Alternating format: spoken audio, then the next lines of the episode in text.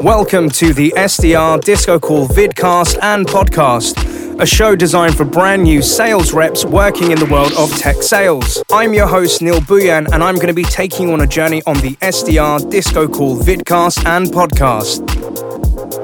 Did you know that you can watch this show live with the guests on YouTube? This show is available on YouTube at happyselling.io. Today, we have a special episode of the SDR DiscoCall vidcast and podcast. Hello, listeners, and hello, watchers. It's your host here, Neil Bhuiyan of the SDR DiscoCall Show. If this is your first time joining our show, this show is all about helping sales development reps, or SDRs, in the world of tech sales by getting insights from other SDRs from around the globe to help navigate their career, understand growing pains, and become a great happy seller.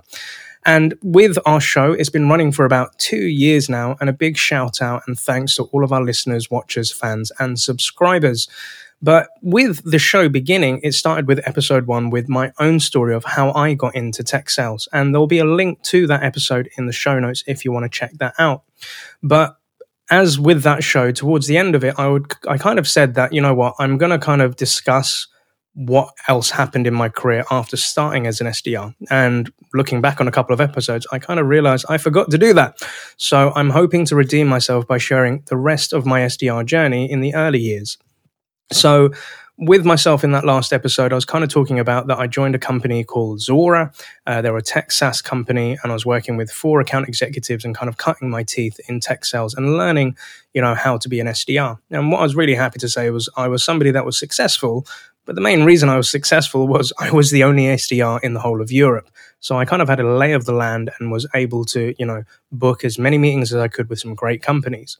And then one day, our recruiter advised that we're going to be hiring another SDR. And I was like, cool, okay, there's going to be somebody working alongside me doing the same thing. And I remember going through that interview process, I was involved in it. So we was meeting lots of different candidates, and, you know, with different experiences. And in all honesty, some of this kind of intimidated me, but it also made me feel a bit protective because, you know, I was the first SDR for Europe in this company in London. And, you know, I'd worked my ass off and I wanted to make sure that somebody equally or equally minded was coming on board as well. And we met a great candidate, a guy called Charlie Walker. So Charlie had more sales experience than me because he actually did closing sales. And he worked, from what I remember, worked in the world of media. So he'd done business development, he'd done 360 sales, and he kind of saw this as an entry to getting into it. So initially meeting Charlie, I kind of really liked him, warmed to him, and I thought, you know what, here's a guy from London who's kind of on the same wavelength, let's get him in.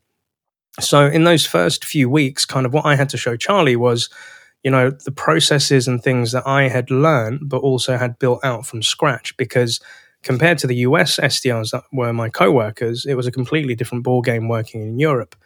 So I was like sharing email templates, I was sharing him how I was prospecting and that I was really like favored on LinkedIn in terms of doing in-mails by the team because I was able to book meetings that they were struggling to get. And, you know, those first few weeks, we kind of like worked quite well together. It took him a little while to ramp up. And I remember like shadowing him on discovery calls, shadowing him like on Salesforce, following up with his leads and everything. And it took around 4 or 5 weeks for him to kind of get into the motion of, you know, how to be an SDR at this company, Zuora. So, you know, a couple of weeks went by, like he booked his first meeting and, you know, I kind of felt proud for him. Like not proud that, you know, I'd shown him how to do something, but that he was able to do it on his own. And that's kind of like where you get the wind in your sails. You know, when you book your first meeting, you're like, yeah, I made it. And then it's that reality of, okay, I need to keep doing this. But I remember like when he booked his meeting, like emails went through the roof internally where everybody was congratulating Charlie and like I was bigging him up and like saying like, well done, mate. And it's all about the next. So months went by and something funny happened because we were initially kind of like a mini startup within a startup because the London office was a satellite office. And working with the account executives, we had some come in, we had some come out, and me and Charlie were still there. And then you had these 4 account executives that were always, you know, fighting over who's going to get that meeting. And what we kind of devised was a very simple, you know, round robin. So one person gets one, the other person gets the other. And then over time, this got segmented into like doing it on an alphabetical level. So me, I would focus on anything from A to L, and then Charlie would focus on anything from M to Z. And I think in hindsight, I would have actually preferred his list, because a lot of the startups back then that we were trying to target had these cool names which tended to be at the end of the alphabet. But, you know, we went out and we kind of found our strengths, and we were prospecting, we were booking meetings. And then like we was actually building up this really great pipeline. And if anything else, at one point, we was kind of outperforming our US counterparts, because there was so much more in EMEA versus the US, because in the US you have territories, you have states, but in EMEA you have countries. So we really weren't given like free rein to go after pretty much whatever we wanted to, as long as they fit the criteria. So we were looking for things which had companies that had funding. We'd have to find out kind of what ecosystem. If they weren't using Salesforce as a CRM, you know, they wouldn't be a fit for our solution. And ultimately we was always targeted to go after the C-level suite, because those are the people that would be running businesses. And Zuora, at the time that we was pitching it as SDRs, we weren't pitching a platform, we was pitching a vision of something called the subscription economy, and telling people that people are moving away from transactional one-time purchases and we're looking to go into subscription. So they had to have a subscription platform to help with their customers and their billing and all this sort of jazz, right? So months went by, things were going really good, and then we hired a new sales director for France, because that was our next target market. And a guy called Philip Van Hove, great gentleman, great salesman. When he came on board, me and Charlie were kind of round robbing on France and like providing him leads. And then it came to the realization that we needed a dedicated SDR that spoke the language, that was native and understood, you know, the way of that French people work in terms of business. So again, interviewing a lot of different candidates, me and Charlie both had a say in the hiring process and meeting different candidates. And we met this great astute guy called Romano Norman. Roman's a great guy, and I know he's a great weightlifter as well, and he's big into his gym. But when we met Roman, what we found was he was originally a tech recruiter. So he was used to, you know, reaching out to C-level people. In essence, he wasn't selling a platform, he was selling candidates or people. So he knew the interview process quite well, and he was quite astute in it. But I remember there was kind of like a bit of a pushback from the team, like, I don't know about this guy, like he's got recruiting experience, but how can you translate that into being a great SDR? And, you know, like we kind of said, like, you know, the guy knew about our company. He did his research. He was well conversated, and he could actually have a business conversation at a level that we would require for us to be speaking to our prospects when we were pitching Zuora. And obviously we had to kind of give him the understanding that, you know, France, we've had some successes in it, but we need somebody to kind of, you know, be a mini CEO SDR for Zuora in France. And he came on board, and this time round, Roman had the benefit of learning experiences from myself as an SDR, but also from Charlie. And what Roman was able to do was take the best bits of both. But truth be told, France was a very, very difficult market to penetrate back then. So we're talking 2014, right? And what we found and the feedback we had from Roman was, firstly, he had to translate every sequence that we had created in our sales loft cadences. And then tried to, you know, verbalize it into a French language. But he also reminded us that, you know, some words that we use in English don't translate fully to the same meaning within French. So, for example, with subscription, that would be abonnement. But abonnement would be more related to like newspaper subscriptions or, you know, weekly journals and stuff, not like a subscription as you and I would have on, say, Spotify, on LinkedIn. And also, what we also understood is that with the French market, they wouldn't really want to do business with somebody unless they had French customers. And if they had French customers, they wanted to speak to them before even engaging in any further sort of conversation. And also, what we found at the time was the French region was very, you know, opposed to this idea of moving things to subscription. They preferred the transactional model that they were used to. So Roman had like a big challenge of, you know, seeing two other SDRs booking meetings all across Europe. And the guy was kind of struggling in France. But the good thing is, like, through perseverance, through iteration, through testing and challenging and changing things, some successes started coming about. And then we started seeing him booking bigger meetings. And what we found that is that he had a knack for the enterprise space. So he could go for the big dogs. But understandably, the big dogs take longer to bring in. And there'd be multiple prospecting, multi-threading, and all this jazz. So you have three SDRs, you have myself, you have Charlie Roman, and we're really taking Europe by storm. And then the next step is, as part of Zuora's strategy, they decided they were going to open up a German office because that was one of our next target markets. And again, going through the hiring process, meeting a lot of candidates, and we came across a guy called Patrick Oswald. Now, Patrick was a completely different breed to the rest of us. He was quite very well-spoken in terms of, just being upfront and honest and direct. And as somebody that had been working Zuora for a couple of years where I was a bit protective, I was just like, I don't know if this guy's going to be all right with our prospects. But he equally had sales experience, but it was a different kettle of sales experience than what we all had. I remember he used to sell Red Bull. So he was a Red Bull salesman, like the energy drink. And he'd be going around to bars and he'd be partying, getting down with nightclub owners and all of this stuff. And I was just like, this guy could bring a different mix in altogether. And he's kind of like a party guy. And, outside of Zuora, I was this MC guy. So I kind of saw a connection where I could get down with this guy on a friend level. And when Patrick came on board, he had me, he had Charlie, he had Roman, he had all these best practices to learn from and then try to implement that into the DACH or the German market. And at the time, Patrick was his own being, an entity, and, he was quite independent. So what he found he had to do was work with these account executives in the DACH region who were very business-like, not really the party type of guys that you would see, and very straight and hard-driven and very experienced veterans. And I remember there used to be moments where, again, I wasn't a manager at this point. I was just kind of the first guy. So they would come to me for questions and advice. And speaking to his sales director, they used to clash heads. And I remember at that point, I had to get to a point of mediating the director for DACH, Alexander, and Patrick. And, saying, you got this new guy, you kind of got to give him a chance. And Alex was kind of we need results, we need this, we need this, we need this. And these were similar conversations that I was having with a lot of the sales directors. And they kept coming to me saying, how do we work with this SDR? How do we get them firing? How do we get them booking more meetings? And ultimately, I was just trying to remind them that we're just people, give us the autonomy to try things out.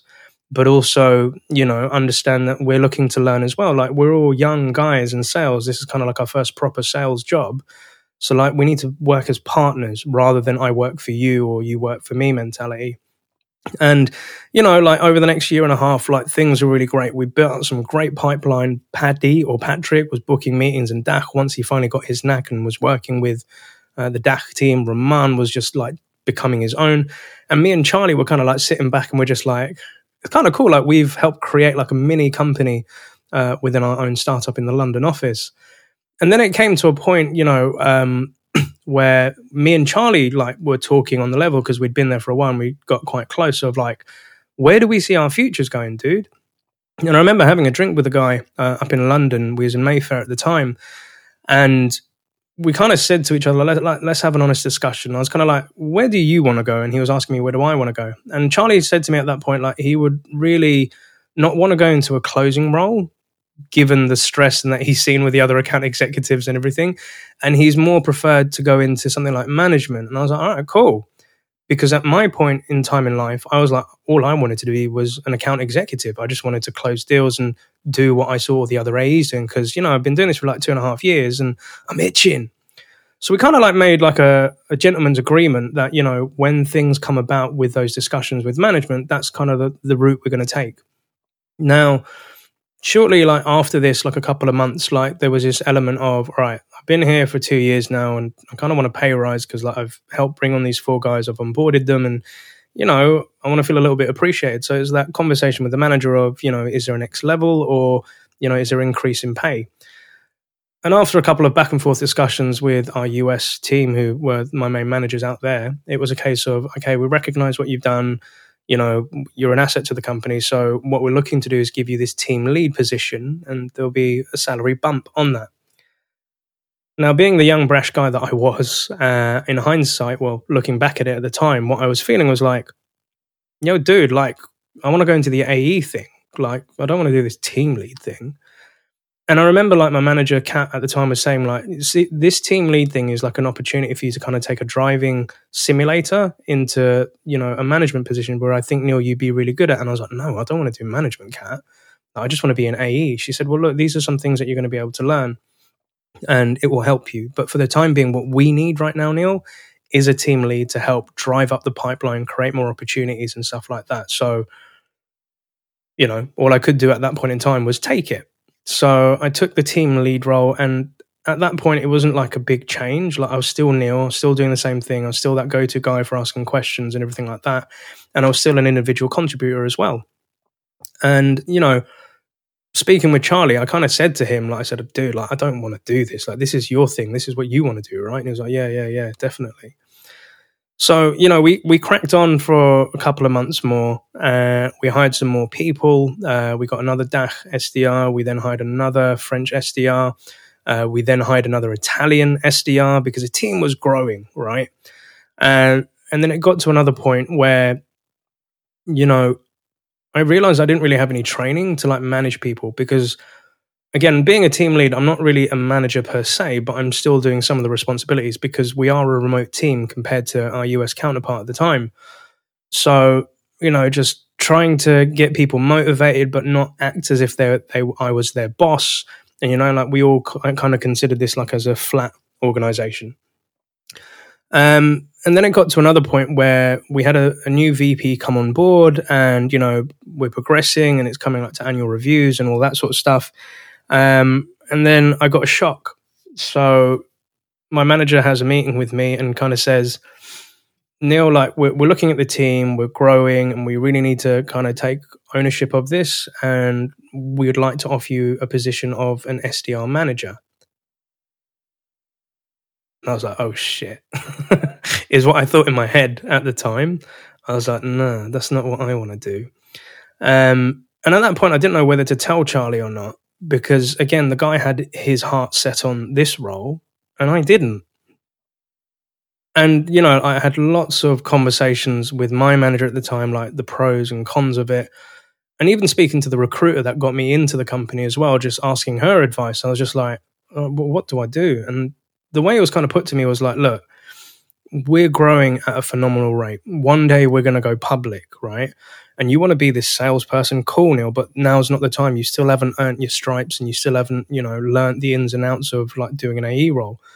But an arrogant Neil back then was like, I've seen guys do demos, like I've seen them like close deals, like I can definitely do this, like I don't want to do this management bit.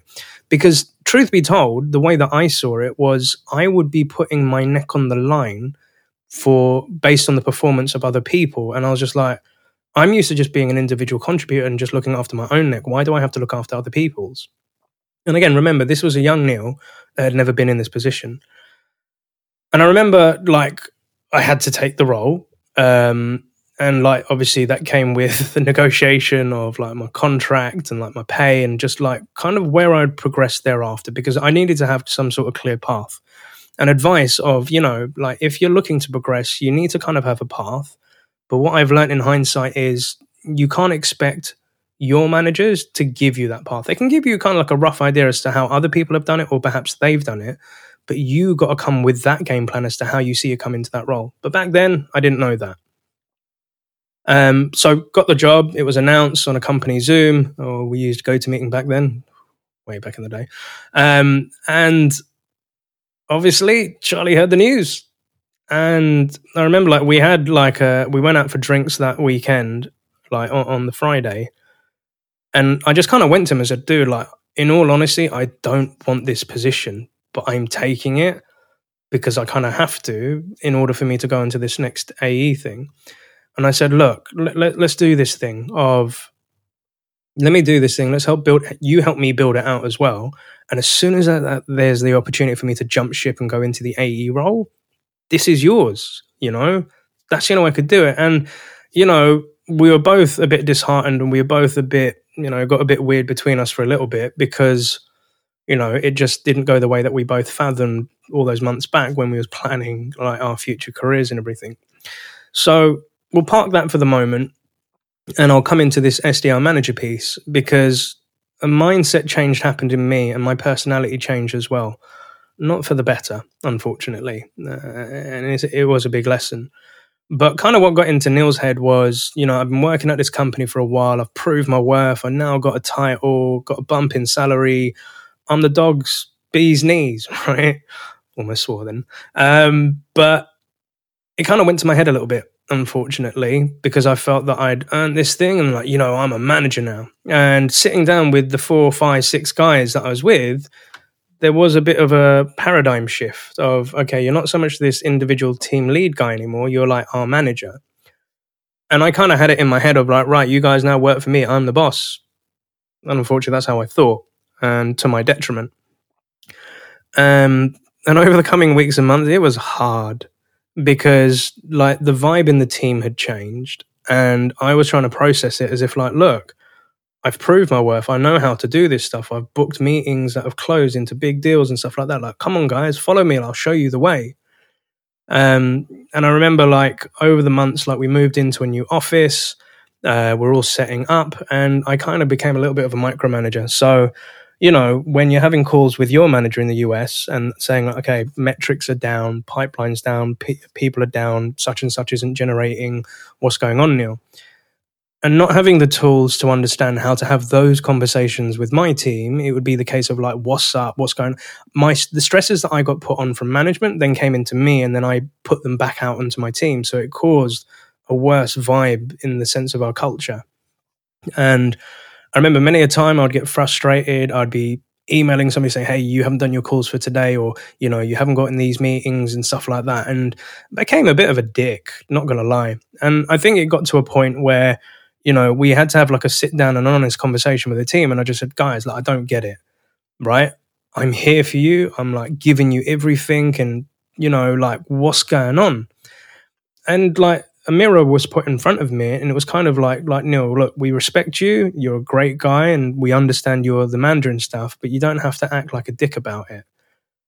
And I had to kind of humble myself and ask him, okay, what can I do to help? And it was a case of, you know, helping us, like, trying to book these meetings, helping us have the conversation with the AEs, helping us convert stuff over and all of that. And I think at that point in time, I kind of realized that I had, you know, an insufficient amount of knowledge of how to handle these situations. So back then, I remember speaking to HR and just saying, like, look, I think the biggest thing that I need right now is, like, manager training, because I've been given this manager job, but I don't know how to do it. And, you know, I went online and I was looking at courses like CIPD, so the Chartered Institute of Professional Development, like, for, like, maybe taking some, like, one day a week and going and learning this stuff in my time. But unfortunately back then, given the fact we were a growing company, it was still like a startup mode. These things couldn't be enabled or couldn't be given to me. And it was a case of I just had to learn as I went along, which was still a good thing because, you know, I learned a hell of a lot from that of what to do and what not to do. And, like, what I'm really happy to say is, like, a couple of years later, like, running a team of, like, 10 to 12 SDRs across Europe, we generated as a team 3.5 million of closed ARR business, all from our outbound efforts. And it was super cool. And the other thing that happened was we had a new, like, VP of global. And this is kind of, like, one of the funniest parts of the career. So imagine for a minute, we've got a well-oiled engine. We're super proud. Like, we've got top billers. We've got top SDRs. Like, we're running this game. And we're kind of like, we had a healthy competition against the US. And then all of a sudden we find out that our existing VP of EMEA was being let go. And I kind of saw this guy as, like, a sales dad because he was teaching me, like, all the nuances of how to be a great sales professional. And, like, he had a lot of time for me, had a lot of respect, and he gave me a lot of coaching, and he was going off to pastures new. And we were told that a new VP who had worked in another organization that had taken it to IPO was coming on board. And I was thinking, all right, cool. Well, my job's cool because, again, there is no other SDR manager here and I should be fine. And I remember this VP of global came out. And as he came out, that was the same time that I had my son. So July 2014 was the year that I had my first child. And I was a new dad and I was super happy and, you know, kind of saw myself secure at Zuora for a couple of number of years and looked to grow out through working in that company. And this guy from the US came over and his idea was literally to come and meet the whole EMEA team. And kind of what it felt like when he arrived was he was kind of reevaluating everybody and interviewing everybody for their existing jobs. So he met everyone and some people got let go, like, after his visit. And that really caused this sense of, like, frenzy scare within the EMEA team. And I kept saying to myself, well, look, I'm the only Neil. There's nobody that can do what I can do. I should be fine.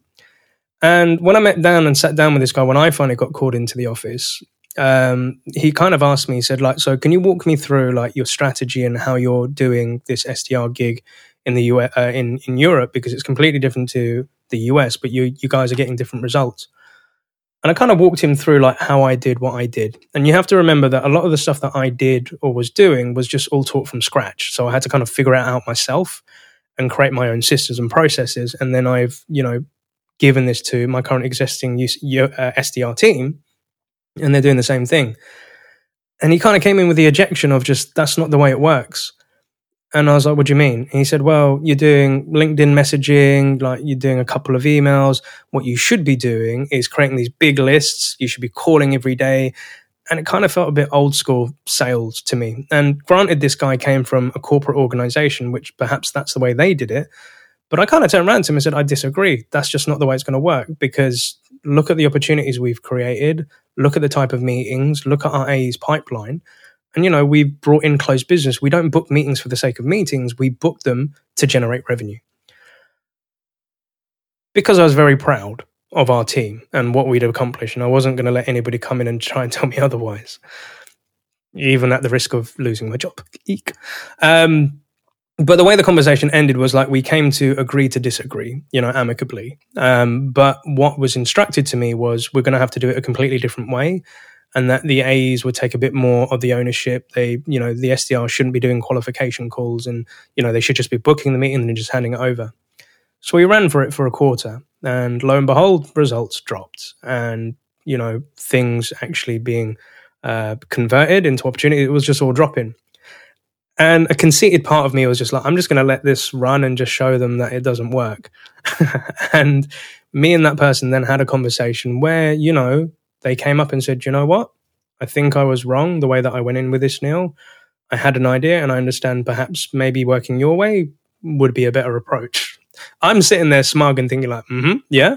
But I had to be, you know, honorable about it as well, and, you know, be an adult. So I was like, cool. As long as I can hear you saying maybe your way could have been a better way, then I'm going to come to help you out. Because again, I'm not going to let this baby drop, because we've helped build this thing out. So that's all cool and done.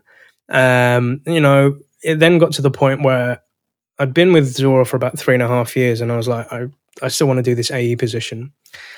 And things were really successful with our team, with Europe. Like, we was experienced so much growth, and was really proud of everything we've achieved. We partied together. We were friends. They knew my son. Like, we went out, and like, it felt like a family unit. And I understood, like, working in startups, people come and go, things grow. And the one bit of advice that was given to me by my CEO, which I want to give to you as listeners, if you're in a startup as well, is a startup never stays the same. Like, some companies change like after 1, 3, 5 years as they grow up. But within a startup, it's every quarter. It reiterates and it changes into a new company, either based on the way the product's going, or, you know, the way who's leadership, the strategy and plans, because they're still trying to figure stuff out. And, you know, even though they may have experience doing it in other companies, they have to kind of mesh that all together.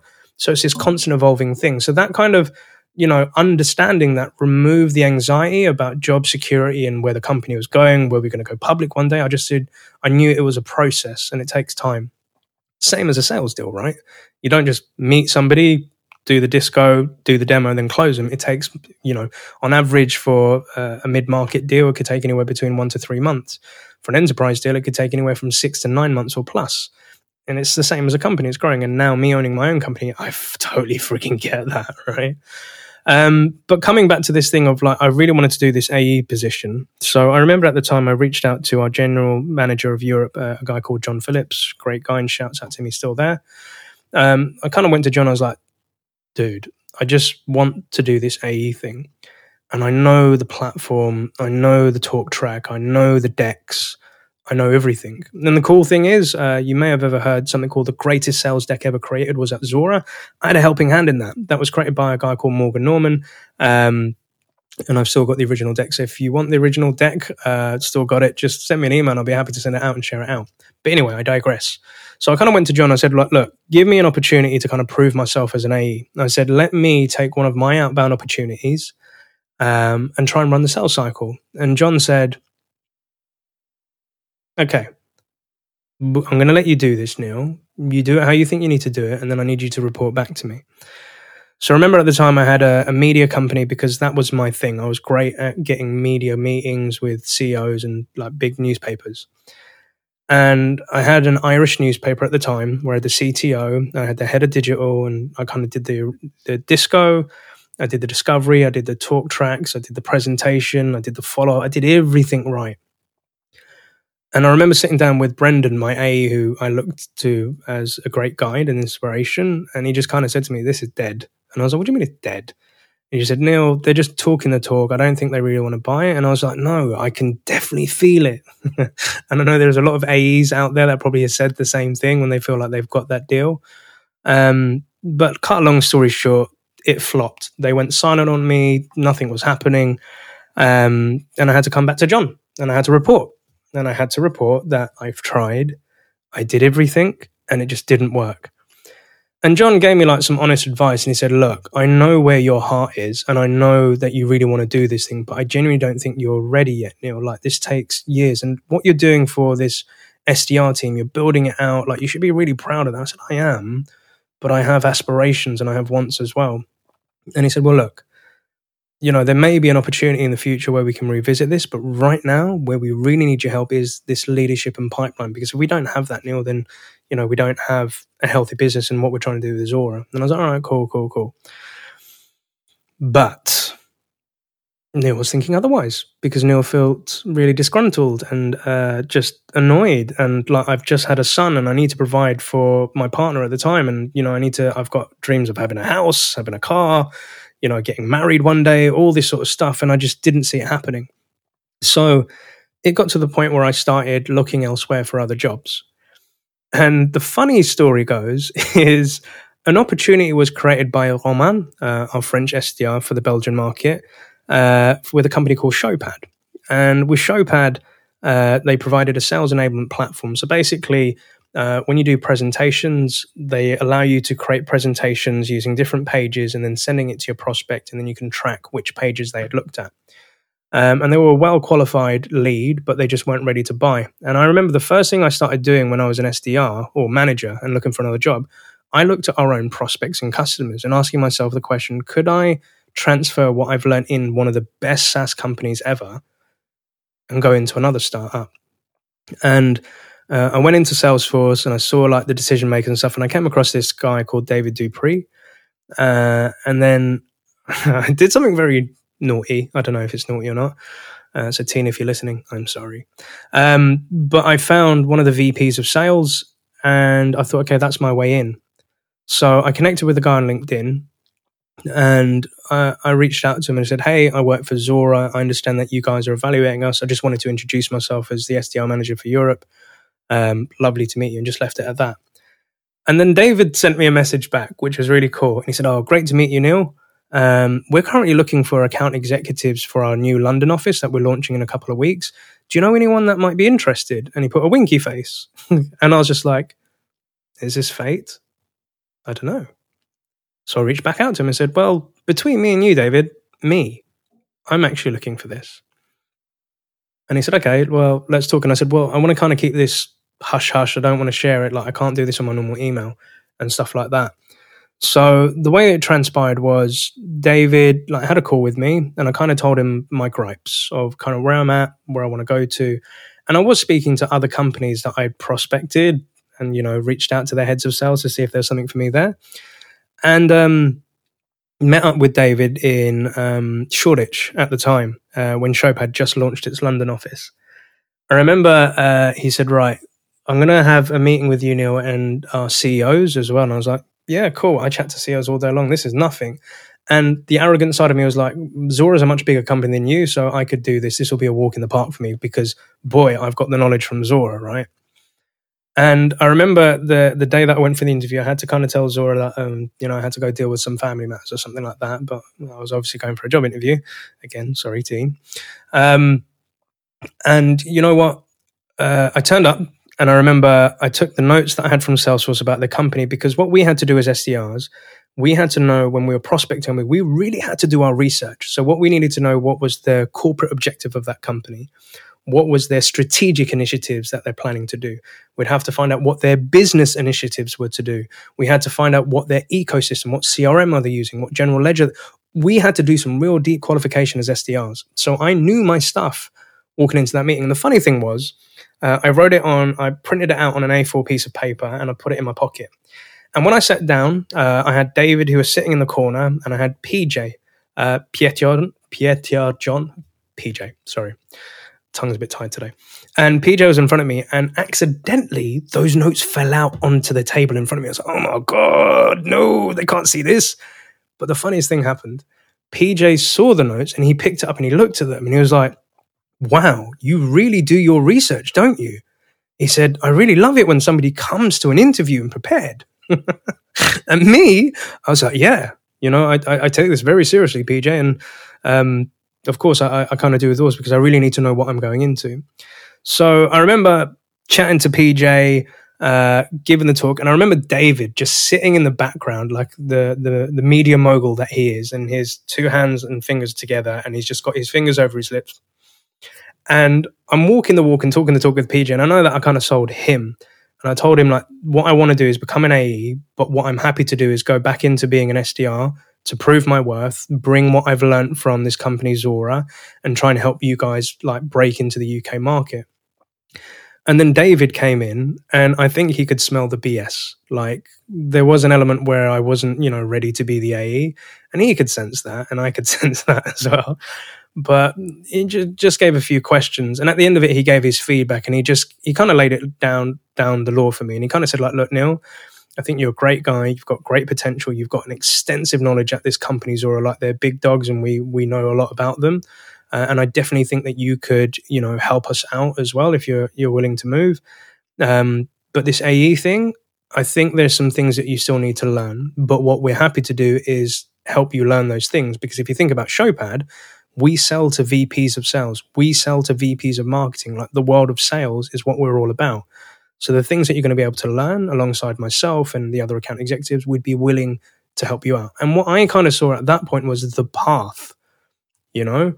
I kind of led it up as to how I want to get there. But then I had this great VP who, is now one of my life mentors. So again, shouts out to David Dupree, giving me an opportunity and chance. And I remember when handing in my resignation at Zuora, it was kind of, I think they knew that it was going to happen.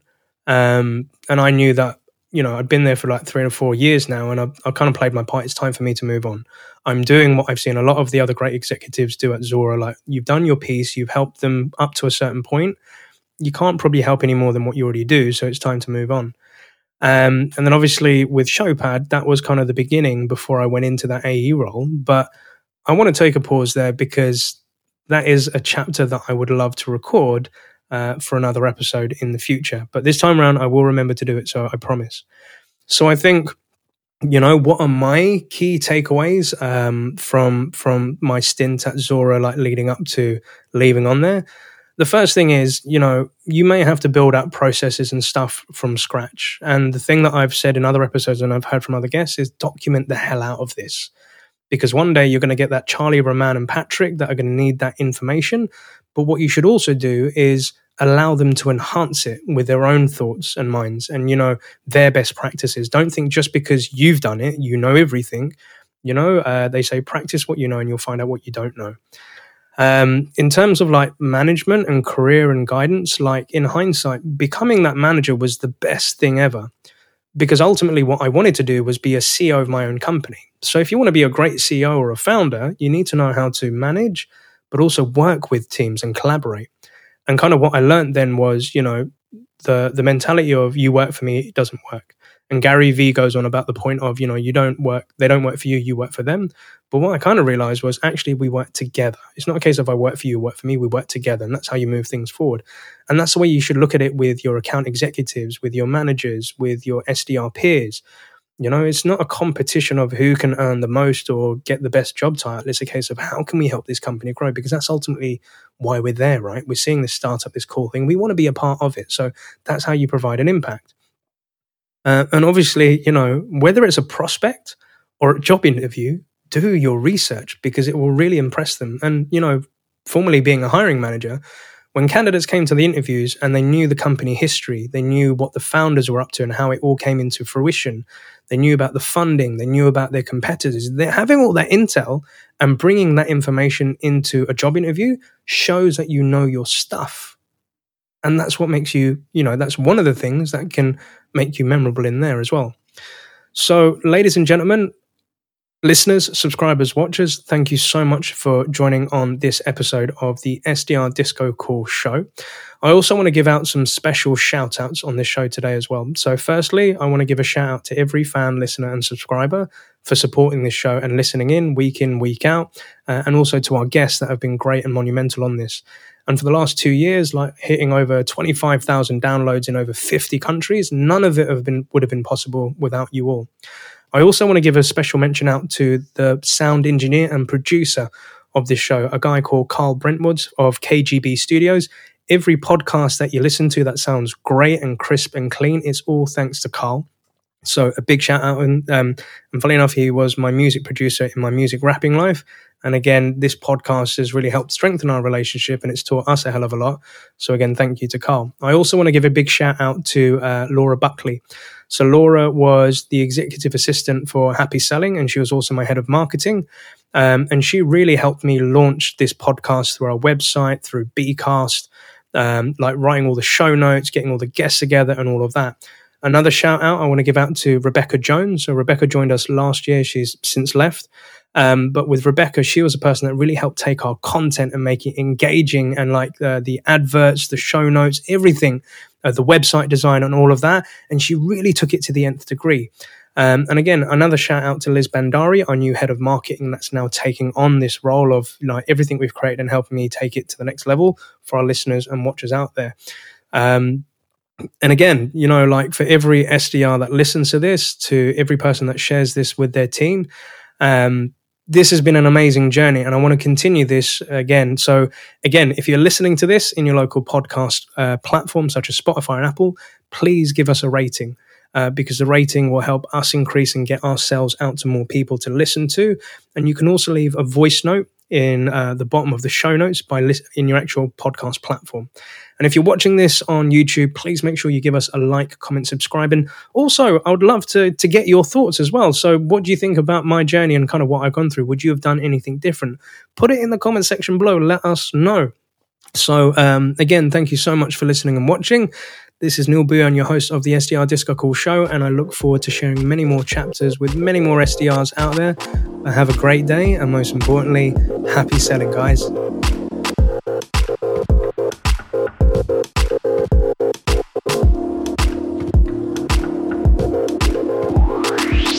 Thank you so much for listening to our show today. If you work in tech sales and have a career or story that you'd love to share, then please email us at podcast@happyselling.io and we'll be in contact to book in a show.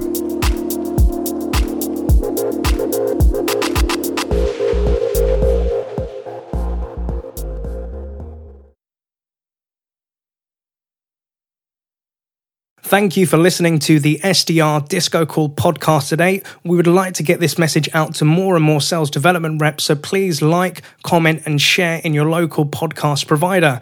If you don't want to miss a show, you can always send a blank email to SDR DiscoCall, one word, at Bcast, which is bcast.email, and you'll be added to our mailing list. We're also on the lookout for new guests, so if you work in the world of sales development as an SDR, BDR, MDR, or ADR, and feel that you have an important message or story to share, feel free to email us at podcast@happyselling.io, and we'd love to have you on board.